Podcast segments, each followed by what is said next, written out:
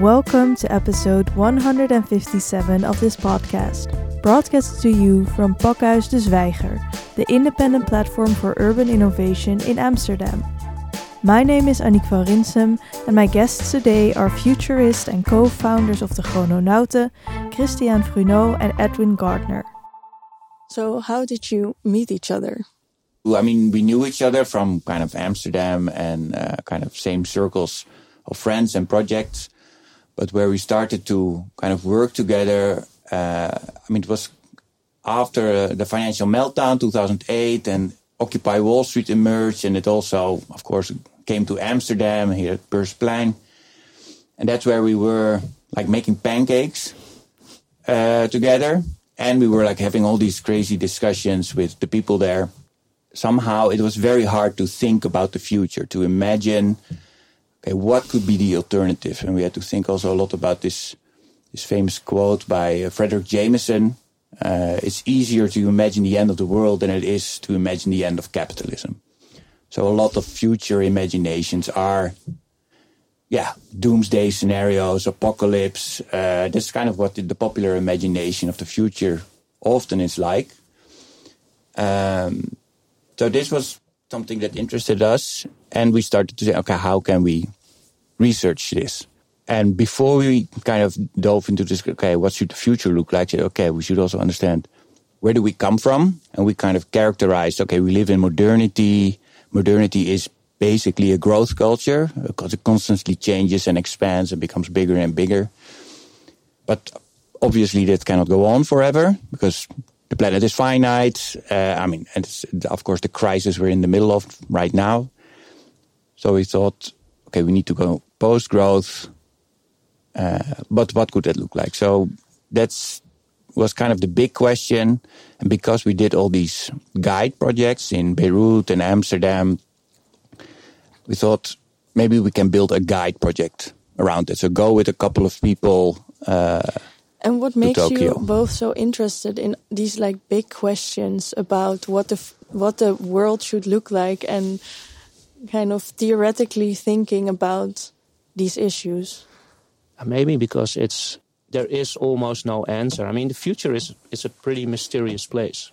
It's it's based on what comes before, but it's also like clouded in in fiction. I mean, every time you imagine your future, it's it's some kind of combination between fact, what, what what's you know, how does the work, how does the world work now, and uh, how could that extrapolate to a certain place?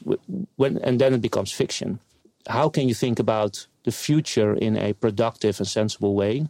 That that was a sort of question we liked. And yeah i don't know. Big history was always compelling to us i guess. So big future maybe we thought maybe combine it with big future.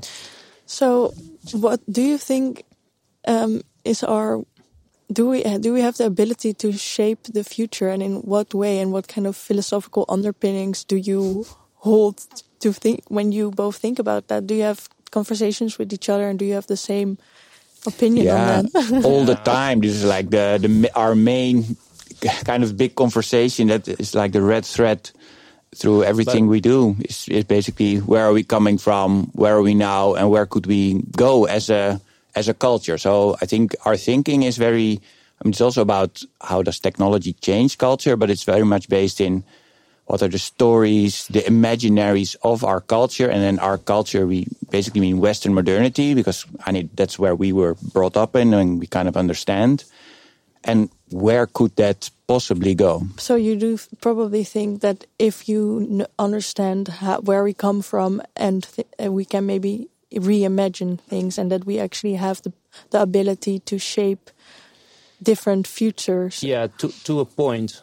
I had an interesting question uh, the other day about how, how does your work relate to that of um, MacAskill, I think his name is. MacAskill, yeah, this long, long termism.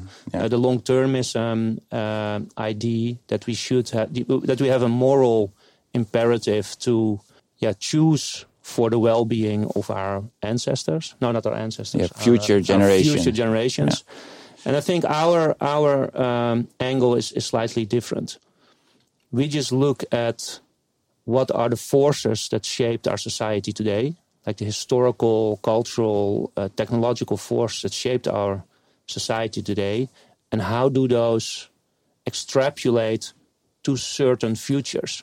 Mm-hmm. And then, then the question is, what future do we choose? And for us, it's also about curiosity. How does our society today work? How, how did we end up in this place?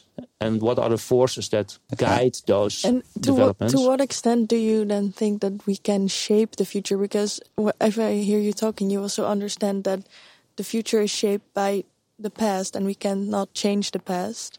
So how much room do you do you see for um, yeah agency yeah i this? think there is there is definitely agency but there's also a sort of deterministic factor to it so it's a combination of both and if you had to tell it in percentages how much is determined and how much yeah, is like, like to know that huh? that's the magic uh... well there's i mean in percentages that's always i mean probability is probably the weirdest thing so that doesn't tell you anything basically I think if you, what we do is we say, well, we can go this way, we can go that way, uh, uh, and uh, yeah, what do we choose? So, what are the options that lie before us? Uh, the believable options, and then by just by telling that story, we hope that there emerges some kind of agency. Yeah. So we choose for the one that. Yeah, and I think what for us is very important is this idea of fact follows fiction. I mean, uh, yeah, fact follows fiction, because I mean, what uh, I think a lot of scenario making and future making, especially if you talk about extrapolating, it comes from a kind of rational, objective, looking at all the the numbers and okay, where could that go? And that's kind of a range, you know, population or economy, whatever. But what of the the it kind of misses this agency part because it doesn't uh, provide okay what role does cultural change or a change of perception of the people who make choices have? Um, and often let's say the actions today are inspired by people want to go somewhere. So imagination or uh, fiction actually plays a big role in guiding people's uh, actions or decisions so if you can influence or change the imaginary, you in a way can change the kind of uh, decision making space. And that's also you how create we not, at least you create another option. You create exactly. other options because for people usually the, the future is a very hard thing to imagine. So we we work a lot in boardrooms and with decision makers, and often if yeah, it's like okay AI and you know there's uh, data and uh, surveillance kept there's all super meta and vague terms. So we usually use this kind of science fiction approach to make it visual, make a story, to make, I mean, it's all like very well, uh, I would say, uh, based on research. Yeah. Mm-hmm. But you have to tell it as a story, visualize it, because then it becomes concrete and tangible, and people can kind of, oh yeah, but this I don't like, eh, but this is super nice. And they can actually start relating to it. And that's the hard part of the future? How do you relate to something that doesn't exist yet? That's really interesting. But how do you go about that step if you have done a lot of research and you kind of understand possibilities? How do you translate that into an imaginative uh, image that you can then tell to other people? Well, yeah. What we do most is it's called a, a scenario workshop. Uh, we guide people uh, through a certain uh, future tra trajectory uh, so we start out by saying this happened in the past, and now we and it's it's a very theatrical experience. For instance, we have a we have one for uh, we we made for the VO-raad. That's like the the sector organization for all uh, high schools in the Netherlands. And we tell it's it's made for uh, decision makers, the the C-suite people, and we just tell them, okay, you are not uh, professionals anymore in the uh, in the education business. Uh, you're now uh, venture capitalists. And, and the question was they had for us was how does digitalization influence uh, the way education is organized in the future? So it's a very big question. And, and these people have a hard time uh, finding the Wi-Fi, right? So they come from a certain point and they're very much embedded in more this educational discourse So they don't know a lot about how technology works. And we say to them, okay, you're not now, uh, you're no longer educational professionals, you're venture capitalists. And they're like, oh, what are venture capitalists? Well, we give you a crash course venture capitalism. And we give them a sort of historic futuristic lecture that gives them sort of the mindset of Silicon Valley, let's say. And uh, of course, there are very nice parts in it because it's a very large big history picture and big future picture. But there's also parts of it that people don't like. And they are like, whoa. And uh, we see now, we, we, see the big picture. Uh, if we like it or not, that's a question. Okay, okay. And now let's move forward uh, 10 years in time. And now you have, you're venture capitalist, you're rich, and now you have the pitch of your dreams. And then we pitch a startup, uh, educational platform and we have it all figured out. So it's we have like what's the financial situation of this platform? How does the AI work? How do all the shareholders, the kids, the parents, everything? How does it? Yeah, and we present it as a basically I kind of play the CEO of this new startup we've got called Bloom, and then there's this super slick slide deck with the branding, and they're like in the venture capitalist role. And but they're of course still also like these educational professionals, so they're kind of you know, in this amb- ambiguous space, like, okay, this is super nice, super personal education. It's what we always want. But then there's this big AI which sees everything and what makes this kind of education possible. So it's kind of between fear and wonder. Uh, they're kind of, and that's exactly, I think, what they should be confronted with. And afterwards, you get exactly the conversation they should be having about mm-hmm. AI bias, who owns your data, how does a network lock you in, and you don't have any choices anymore. So so, yeah, so it's both about the dangers of this particular development, but also about the possibilities. What what can happen? So, how do you think this like process of imagination, where you actually imagine a, yeah, a thought up scenario, which is not, it's like researched on reality, but it's not based in reality. What do you think is the um, the value in people participating in this? Well, I think what what a, a scenario does it, it gives you the inf information about what is the development about, and it puts that information in a larger historic framework. That's one, and it extrapolates that information to a scenario that is both very nice. You want this scenario, and it's both very confrontational. Oh no, you don't want this scenario. So the scenario has to has to have two things. It has to have inspire, yeah, it has to inspire, and it has to confront. And in that space, you see nice things and you see things you really don't like. You can have the conversation about okay, what is this technology about? How will it interact with education?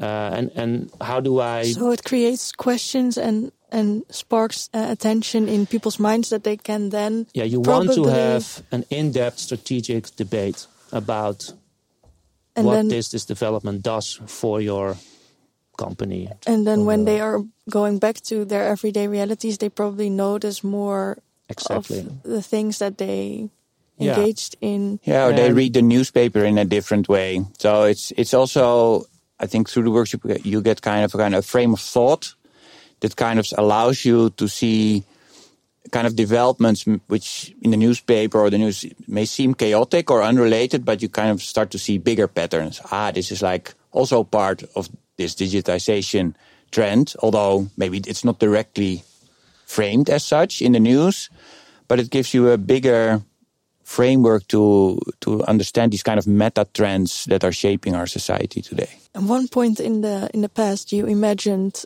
uh, the future of becoming the chrononauten.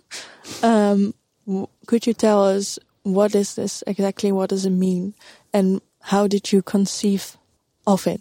Um, the chrononaut, it's actually, it's, so the chrononauts, if you translate it, basically literally means time traveler. So chrono is time, not is, is traveler basically what we do, I mean, we do a lot of research, but we translate that all continuously into content. It's all the time. We have to write, make visual. We work with illustrators, animators, directors to, because the future, you have to show it because otherwise it's very hard to have a good discussion about it.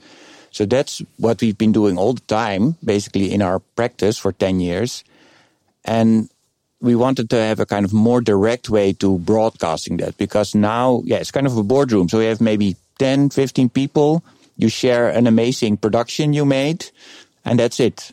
So for us, it's sort of how can we broaden the audience? How can we share this uh, to more people? And eventually also how can we kind of uh, move away from purely being a consultancy business to also being a kind of media business. So maybe, so at some point we want to uh, make it into a paid subscription. So we can actually, in a much more direct fashion, broadcast our thinking to uh, the people who are interested in it. You broadcast the Atlas of the Long Now. It's an intriguing term, the Long Now. What does it mean? It's kind of this historic futuristic frame, right? If you take a big part of history and a big part of future, you basically kind of zoomed out and stretched the now from maybe this moment or just today to decades, centuries, and millennia. So it's. But why do, would you want to stretch out the now? So you can understand the now better. People say we live in. I live in the moment, and we also say, yeah, we live in the moment. But the moment we live in is quite long.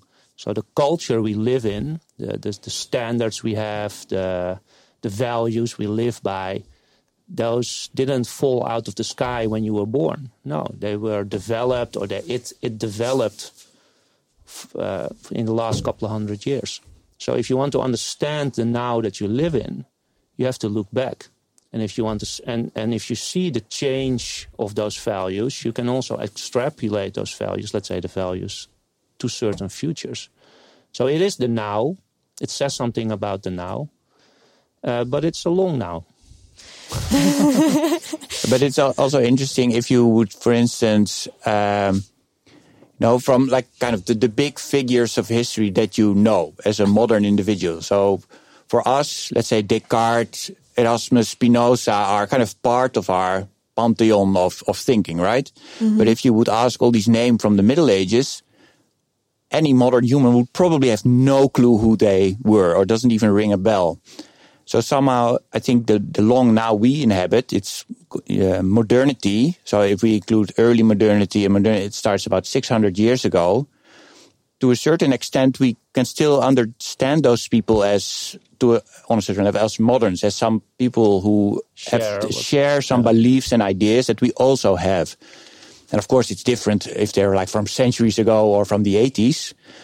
But still, so, we but, share yeah. a common culture. But if you include more um, past, you probably get different insights uh, again. So how do you decide how how long you want to make the now? So the culture we're living today sort of emerged from the Middle Ages, let's say, uh, around, like, let's say, in the 15th century.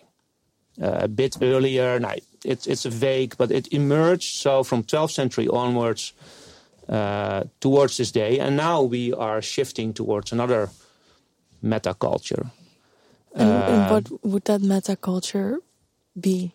Well, it's that's the big question, isn't it? But it's uh, it's based on certain things. I mean, the Middle Ages um, transformed into the early modern age, uh, also because a new information technology was introduced which is called uh, the printing press.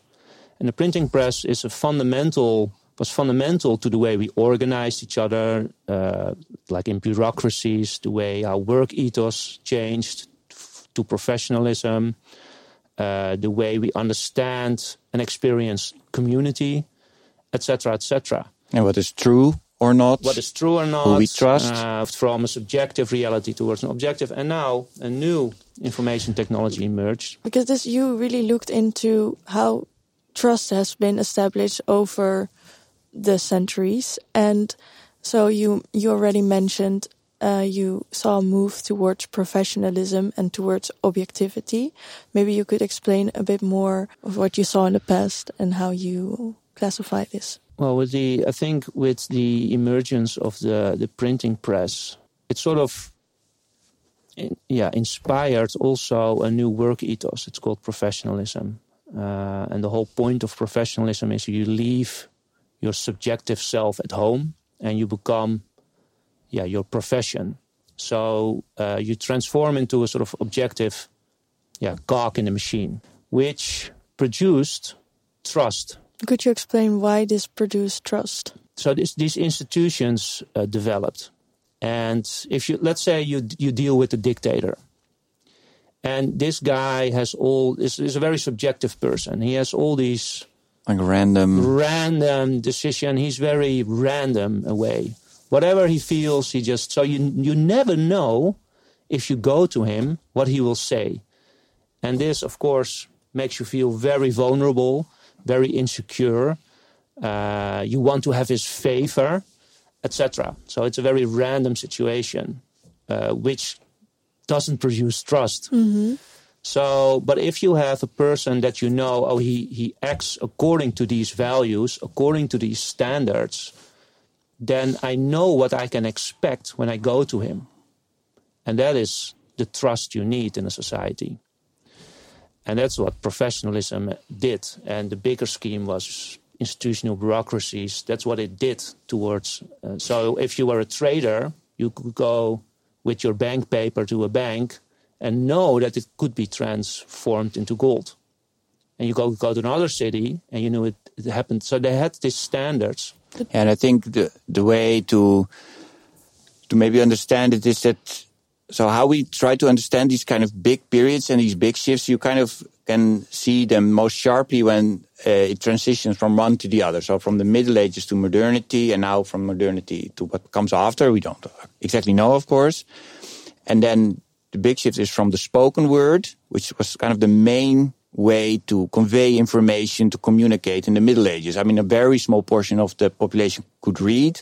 And of course, if you wanted to read a book, it took somebody a year to copy one book. And it also took one year's income. So if you would translate it to today, know it would cost like 50 or 100,000 euros to buy a book. So it was very exceptional.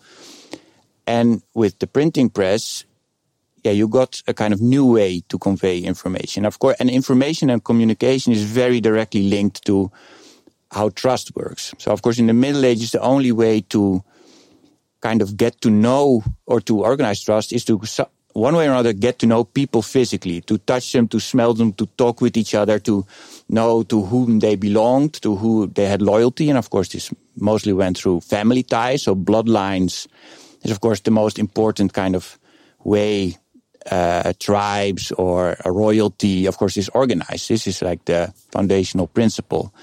And this started to shift uh, with the printing press, and because yeah, information could suddenly spread much faster and a much bigger scale. And of course, in the later later modernity, 18th, 19th century, more and more people could read.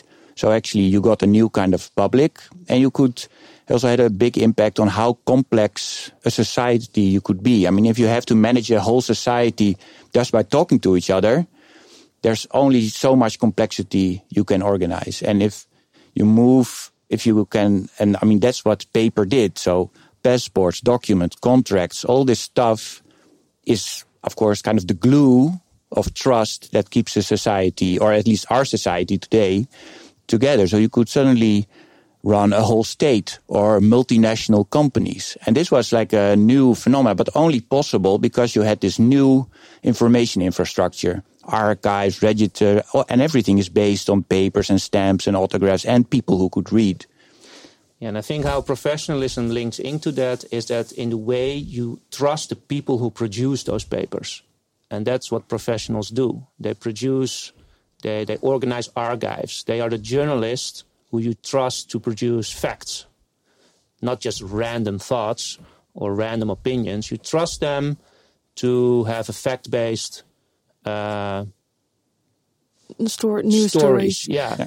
So and and you trust a bank operative to uh, not steal your gold mm-hmm. or. Uh, and it works. To, and it works. I think two ways. Yeah. So these professionals, they are professionals because they're educated through an educational institution. They kind of you learn them an ethos.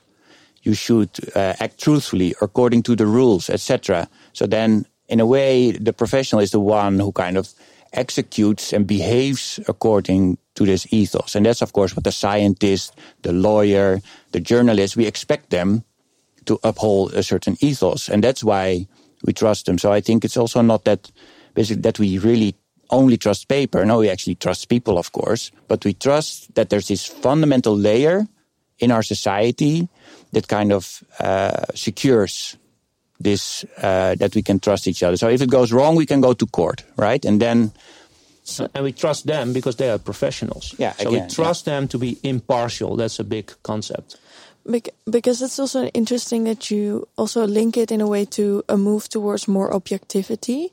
And I was wondering, do you see it really as that it's more objective, or that there's a to a higher extent a shared um, agreement between everyone? Like this, these are the rules that we are going to uh, abide by. Yeah, I think the last one, and we call it objectivity. And obviously, you cannot be 100% objective. It's a shared reality you create. Yeah, and it's also sociologists also have a term for this. They they talk about the difference between low trust and high trust societies. So, for instance, uh, the Netherlands is a high trust society. So, in a way, any stranger in the street or in a shop, I mean, you kind of uh, so this kind of complex society I talked about before so that's a high trust society. So people in, in principle, you trust the police, you trust the law system, you trust the professionals. In a low trust society, it's more corrupt. Basically, people don't really trust institutions. So, and also, yeah, it limits, of course, how much you can organize in a society like that. And it's, so in a way, you can also say a, a middle, uh, like a medieval culture is much more a low trust culture because you don't fundamentally can trust that every policeman or every like soldier of the king will behave to the same ethos as all the other ones. And that's, I think, you can also, for instance, see it in mafia culture. Mafia culture is very much also a low trust culture versus like a, a high trust culture, which has this whole bureaucratic yeah, and the professionals, this ethos you can trust implicitly. Yeah, so, and I think interwoven with this shift from a spoken word society to a, a printed word society and now uh, towards a activated word society is a shift in how we understand the world and humanity. So you go from uh, what we call Homo nobilis, it's a very subjective uh, worldview, towards the Homo economicus. Uh, well, we all know it. We all know it, but it's um, this main thing is that he objectifies the world and also itself now we shift towards uh, the Homo romanticus, and um, who has to deal with a world that the objective world he finds very soulless, the Homo romanticus. So he, he sort of he rejects that in a way, but in the other sense, he's very much dependent on it. So the Homo romanticus, his big challenge is to create a sort of dual understanding of reality, both subjective and both objective. And I think this is one of the uh, reasons why there is now a sort of um, shift in, of there's sort of a breaking down of trust, because the Homo romanticus gets more dominant.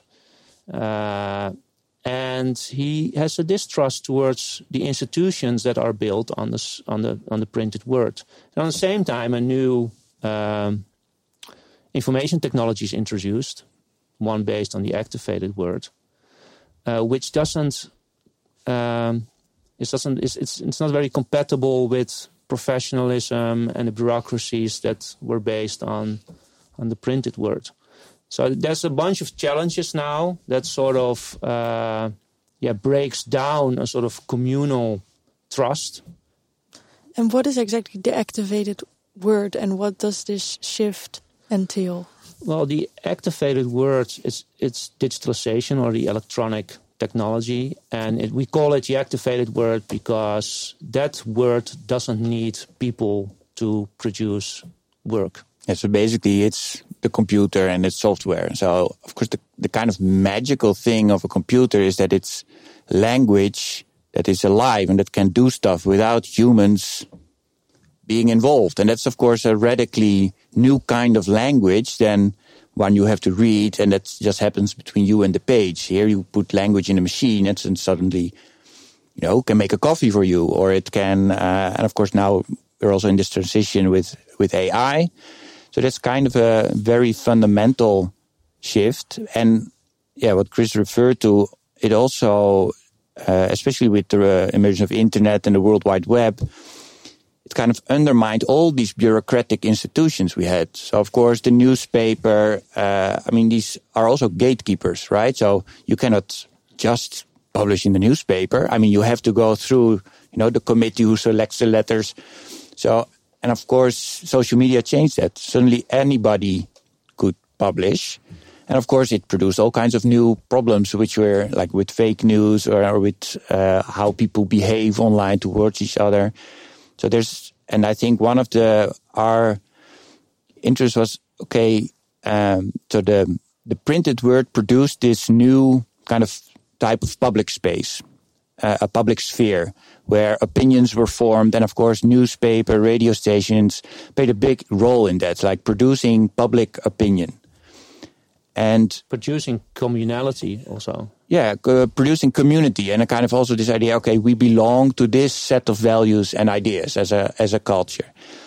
And with the, the rise of the, the world wide web there's basically a huge extension of the public sphere that operates on very different rules and has a very different uh, culture um, but yeah, it's not really taken seriously yet as okay, this is a new part of the public sphere, and maybe it needs new uh, rules, new kind of rules to play this game of exchange, like coming to truth together. How do we discuss what is true or not? And that's of course now it's very conflictual. Uh, I mean, the, these, all these discussions online are of course about conspiracies or not trusting institutions, not trusting experts, not trusting politicians, not trusting scientists. And that's very corrosive to our democracy. So we need a kind of new set of rules for how this new space should work and how it produces community, commonality. Yeah, so yeah, so how it produces trust. So we need a sort of architecture of trust within the digital realm. So it becomes again a healthy public domain that produces communality instead of fragments. What is needed for it to be healthy, and what is the space for still fragmentation and discursiveness within this architecture of trust? Yeah, so we, we, we wrote down a couple of uh, design criteria that we think, oh, perhaps they, yeah, if we if you think about those lines, and sort of design a architecture of trust. It may work. It was based on those, on a couple of them were already introduced by Habermas, that's a sociologist. And he studied those uh, coffee saloons in the 18th century and said, oh, they, they produced community and because they were uh, accessible to all. And we had, um, a, a, we sort of extended on those three design criteria he proposed and we, we, we, we yeah, so, so proposed a bunch of others. I think but, one uh, of the, I mean, we also want to investigate this further. I think there's, let's say, broadly speaking, kind of three areas we think uh, like that need somehow extra uh, rules or extra practices, let's call it. So first is um, so how do we establish truth? Of course, uh, the journalistic ethos plays a big role in that. But of course, a lot of the big mainstream journalistic institutions are distrusted, like the NOS in Holland or the CNN, or of course, they are kind of uh, brought into question by certain parts of society. And that's also, of course, because, uh, like for instance, uh, the NOS expects to uh, that people trust them based on their journalistic ethos. So they often they don't have a name of the reporter or that lacks links or like how can I trace or kind of the why so they don't give kind of transparency for the audience to basically check them. You just have to trust them. Mm-hmm. that's really uh, how all the old traditional institutions work.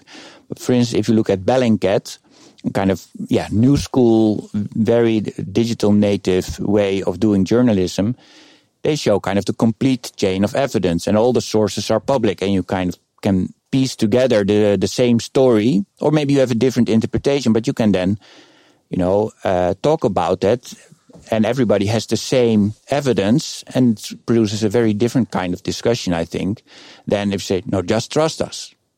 This is the news. So I think that's, let's say, one of the things. Another thing is like, how do we treat each other on social media? So, for instance, uh, there's been scientific research that, you know, if your profile picture is you and if your name is your real name, uh, people treat each other very differently than when it's completely anonymous. Uh, but of course, that's okay. What does privacy mean then? How do we do that online?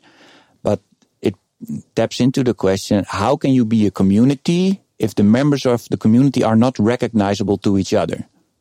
Because, I mean, that's like a very hard thing to do. If everybody wears a mask and you're expected to have a sense of community, that's a paradox. So, how can you somehow uh, organize that people can recognize each other while still you know, protecting their uh, identity, etc. But you, for example, in online spaces, you also have um, different avatars, and then you can know also the yeah you could call it alter ego of a person because you mm -hmm. recognize their avatar. Um, so, what should there be spa like space for for that, or how do you think about this?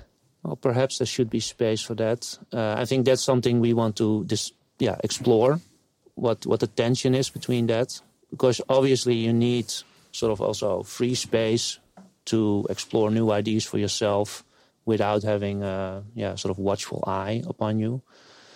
But on the other hand if you talk about stuff that is of public interest and you, and you talk it in a public platform you need to be recognizable as part of the public.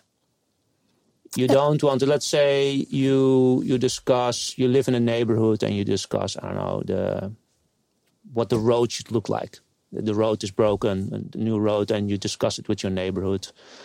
And you do it online with a bunch of avatars. You don't know if they are bots or they are chinese bored chinese teenagers or whatever. Just people who don't have an interest in a particular question. No that's not a ideal situation. You want to have a sense of community that's based on recognizable people that live in that neighborhood mm-hmm. and that have an interest in the road that leads towards it. And this is like a very concrete uh, example of a road, but if it's of course we're also constantly on social media discussing social values and this problem pops up there but where then do you draw the line of being I think you have in a something public called space. you have you have something called contextual uh, identity or contextual anonymity.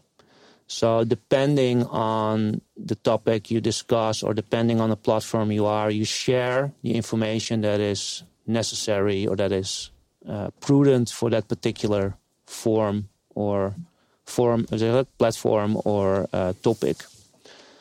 Let's say you go to a club and the only thing the the the the, the door dude says, uh, "Are you of age?"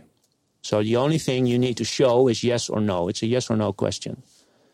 You don't have to share what's your name. You don't have to share where you live. And today you have to show your passport, right, or your ID, which shows a bunch of other information. You don't need to share that, but you're forced to share it today. Mm-hmm. In an ideal situation, you just tell yeah. you, you give him the information he needs to make a solid decision. Yeah, it's like the the Corona pass, right? So it, it just says if you're vaccinated or not, mm-hmm. or if you go to the liquor store. Mm-hmm. They don't need to know your name, what you look like when you were born, and in what city. They just need to know can you get the booze or not. They just need to scan something or and need yeah. a yes or no. Can I give them it or not? So I think on the other side, in all kinds of contexts, we are oversharing or also companies are over asking all kinds of details from you that they really shouldn't have. Yeah, so it would be more, better if we can design a system where um, people can think of the necessary information that is kind of needed as an enter barrier for people to join in on certain conversations or spaces, and that only you have to show this kind of zero. Yeah, one. and it's also how do you organize that infrastructure? So, for instance, now uh, companies like Apple they say the privacy of our uh, users is the most important ever.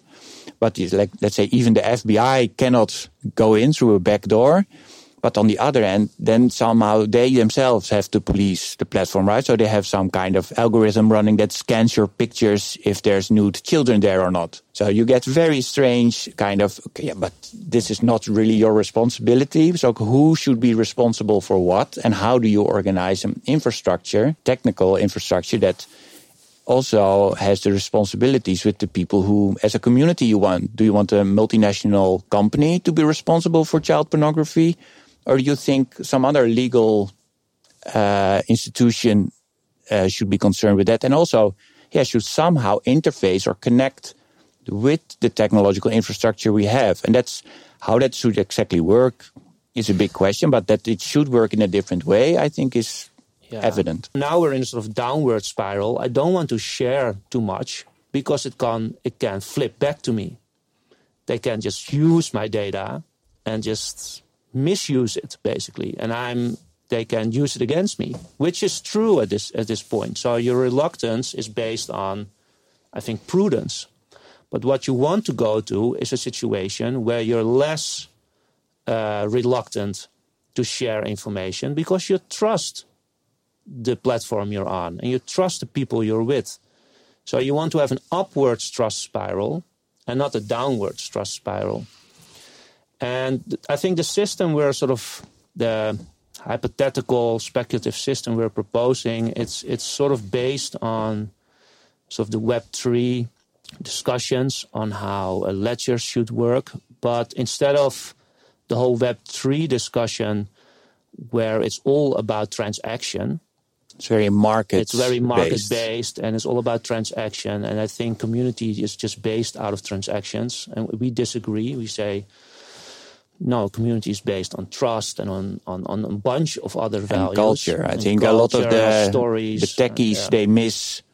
Okay, a, a DAO, like a, a, distributed autonomous organization, it's not just a set of algorithms. It's also people who have a mm-hmm. culture, who have ideas, who, and that's uh, a lot of the people who build the technology miss that kind of conception of that's what it means to be community. So we would more opt for a more kind of commons base logic. So how can uh, a kind of ledger or this kind of technology in a way can be a, a, kind of public infrastructure, a decentralized commons infrastructure where your identity is not on the server of like a crypto miner in Kazakhstan, or it's not, let's say, with Facebook, but it's in a kind of some decentralized European or Dutch uh, data locker system. Yeah. And if you if you have like a, a base layer uh, a technological public base layer um, which holds all your data, including your identity, and uh, which forces certain standards upon the platforms that are built upon it. So if if you want to log in Facebook, now you have a Facebook identity.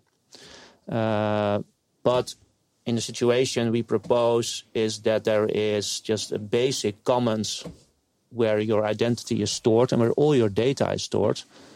And when you log in in Facebook, you're not doing that with their identity, you're doing that with your own identity, which is uh, based in this commons layer.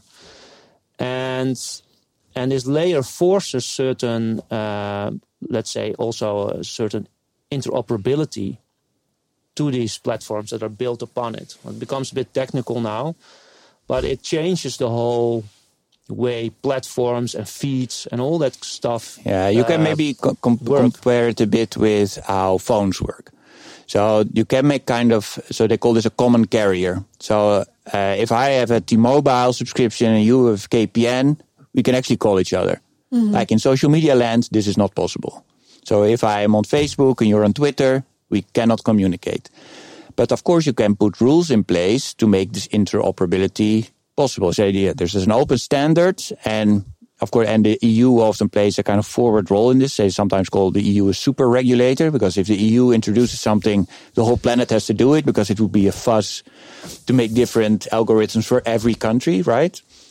So that's uh, so in a way you can have a privately run infrastructure like the phone system, but you can have say, okay, now with these public values, uh, you have to play by these rules, these public rules, to make it possible. And you could do the same thing, of course, for things on the web. Why not? If we use this data yeah. vault, would identity be kind of similar to identity in the in the real life sphere? Yeah, let's. Yeah, you, you can think about many different ways to go about it. But if in your data vault you get like uh, in, there's your name, for instance, and I don't know biometric data and all kinds of stuff that's about you and that's for you and private. Uh, but if your name is certified by, let's say, uh, Burgerstand, the public or the like the citizen public record, uh, yeah uh, yeah, then you have access with that name to certain features like voting or uh, I don't know all, all, the stuff that's connected to your uh, subscription to the public record or the Burgerstand. Um, so it it depends again on context and so you can still choose in every um, interaction you engage with which which data points you share Exactly. Yeah. But certain contexts will only open up for you if you share a certain amount of data with them. If you go to the doctor and say, you know, I have, I don't know, I have, I have this and that, and the doctor says, well, please share your medical data, medical data with me, and you're like, no. yeah. And then, yeah, then the doctor is like, okay, well, Good how luck. do you want to go about this then? Yeah. So yeah, that's already kind of the case. You already share, like your doctor can see your medical dossier. Yeah, and the, the, the difference now is he or something in the medical system now owns your data, and uh, that gives you perhaps a lack of trust. Because what do they do with the data? Do they sell it to Facebook? What's up? You don't know and there's scandals, so it's it's difficult to trust. And what we said that all your data is in your own pocket, your wallet, your vault, or whatever, and you can um, give access to that those parts in certain contexts. And how would uh, privacy change in this system? How can you manage your privacy, and how do you envision the role of privacy in an ideal situation of high trust society in the future? Yeah, well, that's a big question. I don't know. Privacy is a subjective experience you have, and it's that's interestingly that became bigger the need for privacy while modernity developed. It wasn't a big thing in the Middle Ages. Privacy. Let's say the, the, the privacy of the body. We wear clothes now. We have like a certain uh, shame to show our naked bodies. That was different in the Middle Ages. So it developed in a sort of okay, the world becomes complexer, the world becomes more objective, and I need to sort of shield shield certain things that are mine alone. Society becomes more abstract, and I need to have more concreteness about certain thing aspects of my life. Perhaps, uh, yeah, and it's also and maybe related to this uh, with the the printing press and because a lot of, let's say, how texts work when they were still manuscripts, all they were public readings. All of this was still very a public thing. So the individual reader was also something that emerged with the book and the newspaper. An individual who could make its own thoughts, have its own reflections on things. So that's also something that really emerged with modernity. In the Middle Ages, a lot of, let's say, thinking was very was basically a communal, a very social and communal affair. Only for, let's say, select scholars, there was this kind of, I think, very reflective, more inward culture. Mm. But that's like completely common to us all. This idea that uh, you have your own inner reflection and ideas, your own private world. Yeah, so in modern individuality individuality with yeah. modernity, and also with that, uh, a need for privacy and a need for anonymity in certain ways. Yeah, it, it's a very interesting question how that can evolve or will evolve with uh, within the context of the Homo romanticus and within the context of uh, the activated world, like say the World Wide Web. But you you envision that it can at least change. Everything changes. Nothing is stable. Of course, it changes. Nothing is the same. The world now is completely different than the world 30 years ago. What do you think needs to happen in the shift of perspective for people to trust the community with their privacy or with their data? Well, yeah. So we propose this digital solution towards it, just as a as, as a uh, as a think think exercise, uh, sort of public digital commons. It needs to be a solid thing. Uh, if it isn't a solid thing, if it can be hacked, trust will become is will be limited. Can't everything be hacked? Yeah, probably. So that's yeah. that's an interesting question. But to a certain, I think, but that's also, I think everything can also, let's say, a bureaucracy can also be hacked or like burned, or so. I think a lot of all these infrastructures can uh, be broken in a certain way. But I think it's also about that it kind of builds a kind of uh, base for trust that makes society work. And I think that's really the kind of transition we're in now. So there's distrust towards the more traditional institutions, but also still distrust to the new ones because they also we don't really trust what these all these commercial parties are exactly doing with it. We don't really know. So I think yeah, it's very much an in-between situation. The old ones, they're still there. They, I mean, let's say in Holland, they work still pretty well compared to maybe a lot of other places, but still, there's also a lot of yeah. uh, distrust about it. And the new ones are also not working in a ways we would really want. But so, I think what it mainly does, it, it, it doesn't produce just privacy, it also produces uh, transparency, and that's very important for trust. 50 years ago, we trusted bureaucracies, like our governmental institution, to be impartial. But we didn't know if they actually were impartial because they were very untransparent. We just trusted their professionality and we trusted their impartiality which is just a assumption yeah. that that it was so. Probably it was much more murkier than that, and there were all kinds of special interests in place, but it was beyond our sight. Yeah, now, now, with the internet, everything is within our sight, and or at the least way, way of more things. Yeah, and the way of every like disgruntled employee somewhere can just leak their information. Leak the information, and it happens a lot. But you can so also you see you need it, a yeah. more transparent uh, infrastructure, and you need to see the, the all the, the documents should be uh, accessible. Accessible. Uh, all the the facts the facts in journalism should be accessible, and those data vaults are also very probably a very good instrument to do that. Uh, as a, as as a journalist, you can uh, make the documents, like the interviews you conduct, the photos, etc. Everything, all the evidence you use for your your your article, uh, you can make it accessible in your data vault, and they can can be linked to other articles and, and, and evidence. So you have sort of a chain of evidence. Yeah, you can also see it, I think, in the like for instance with uh, our government now. Like for instance so this push for transparency as of course of the last year with okay uh, this, there should be more uh, transparency towards parliament and towards the public. And there so i think this demand for it you can clearly see it that uh, that more and more people are uh, asking for it.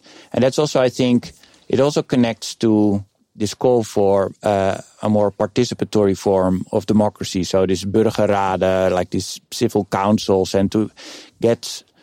So we, today we of course have a representative democracy. So we vote once in a four years, and then we have the people like the political elite who runs the country. We trust the pro political professional. Yeah, it's also a, a professional. And I think this yeah. whole call, like we have uh, from, with David Reybrouck and like against elections, and now this new book from uh, uh, correspondent. And I think, yeah, there's also in how can this kind of move towards more a participatory democracy can be connected to also a kind of new information infrastructure and how how could that work so could you have a third chamber or something that's uh, based on lottery. So this is a way we produce scenarios. There's a bunch of complex information, and we try to sort of combine it uh, into one scenario. And the scenario we we want to uh, propose, you know, during the fellowship is this uh, public uh, digital commons, like a public stack, like a public stack. Really we don't know if it's going to work, but just presenting it and may, people can discuss it, can look at it and say, "Ah, oh, this doesn't work" or "This will work," and that's what a scenario should do. It should. There are conversation uh, pieces, basically. A, work, uh, um, a way forward, so we can adjust it. Yeah, that's not the way, or that is the way, or certain aspects are the way. And it maybe brings more questions than it brings answers, but that's exactly what we probably need. Yeah, but it At brings uh, point, better yeah. questions. I think. Yeah. Uh, so now it's maybe yeah, where will it go? Okay, that's a very broad question which we cannot do anything of.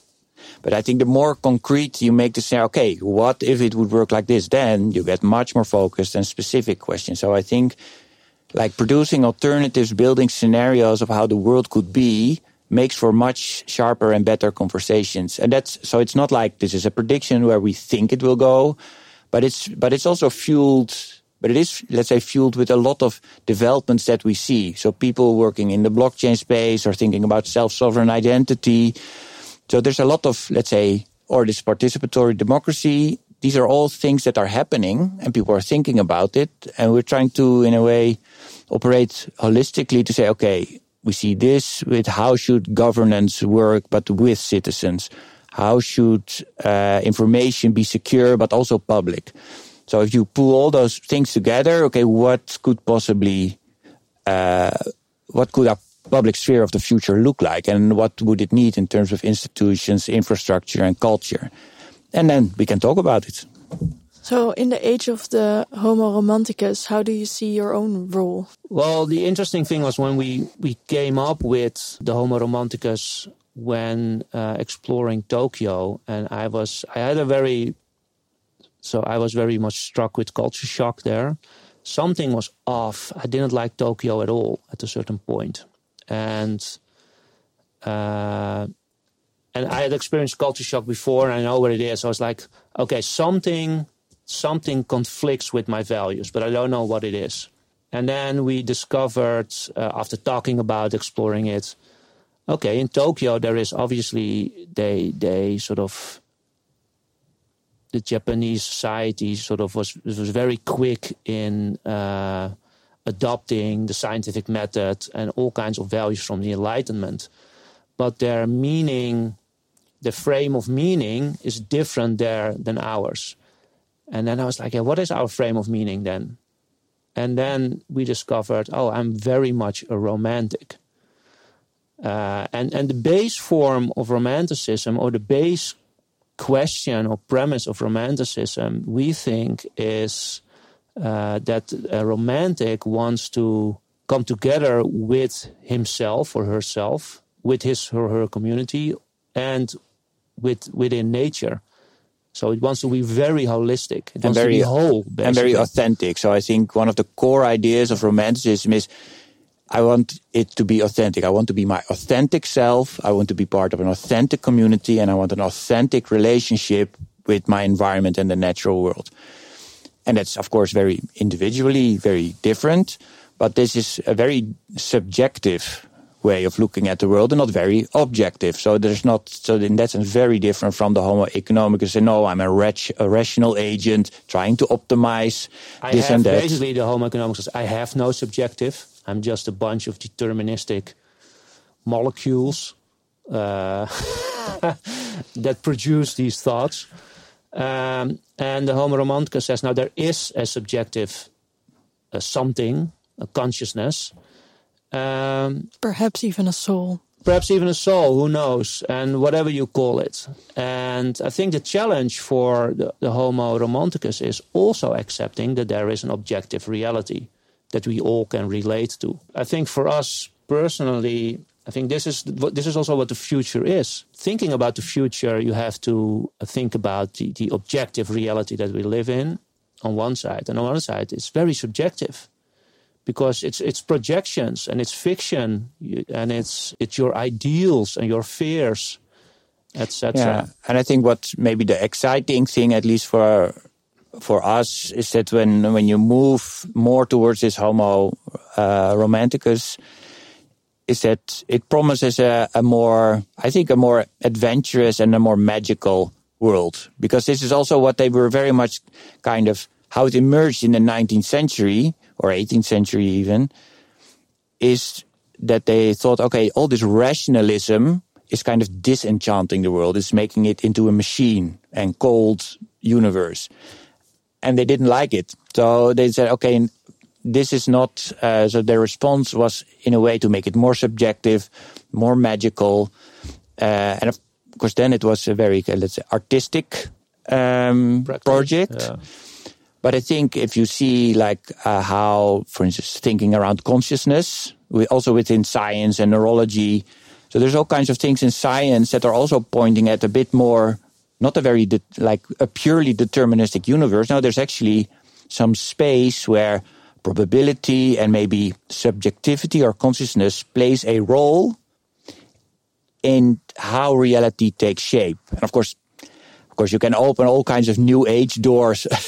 what that means. So, I mean, we we don't know, but at least it makes the universe less cold and less like a machine. And I think that's uh, for us, yeah, an interesting uh, and something that's in sync with this more romantic worldview.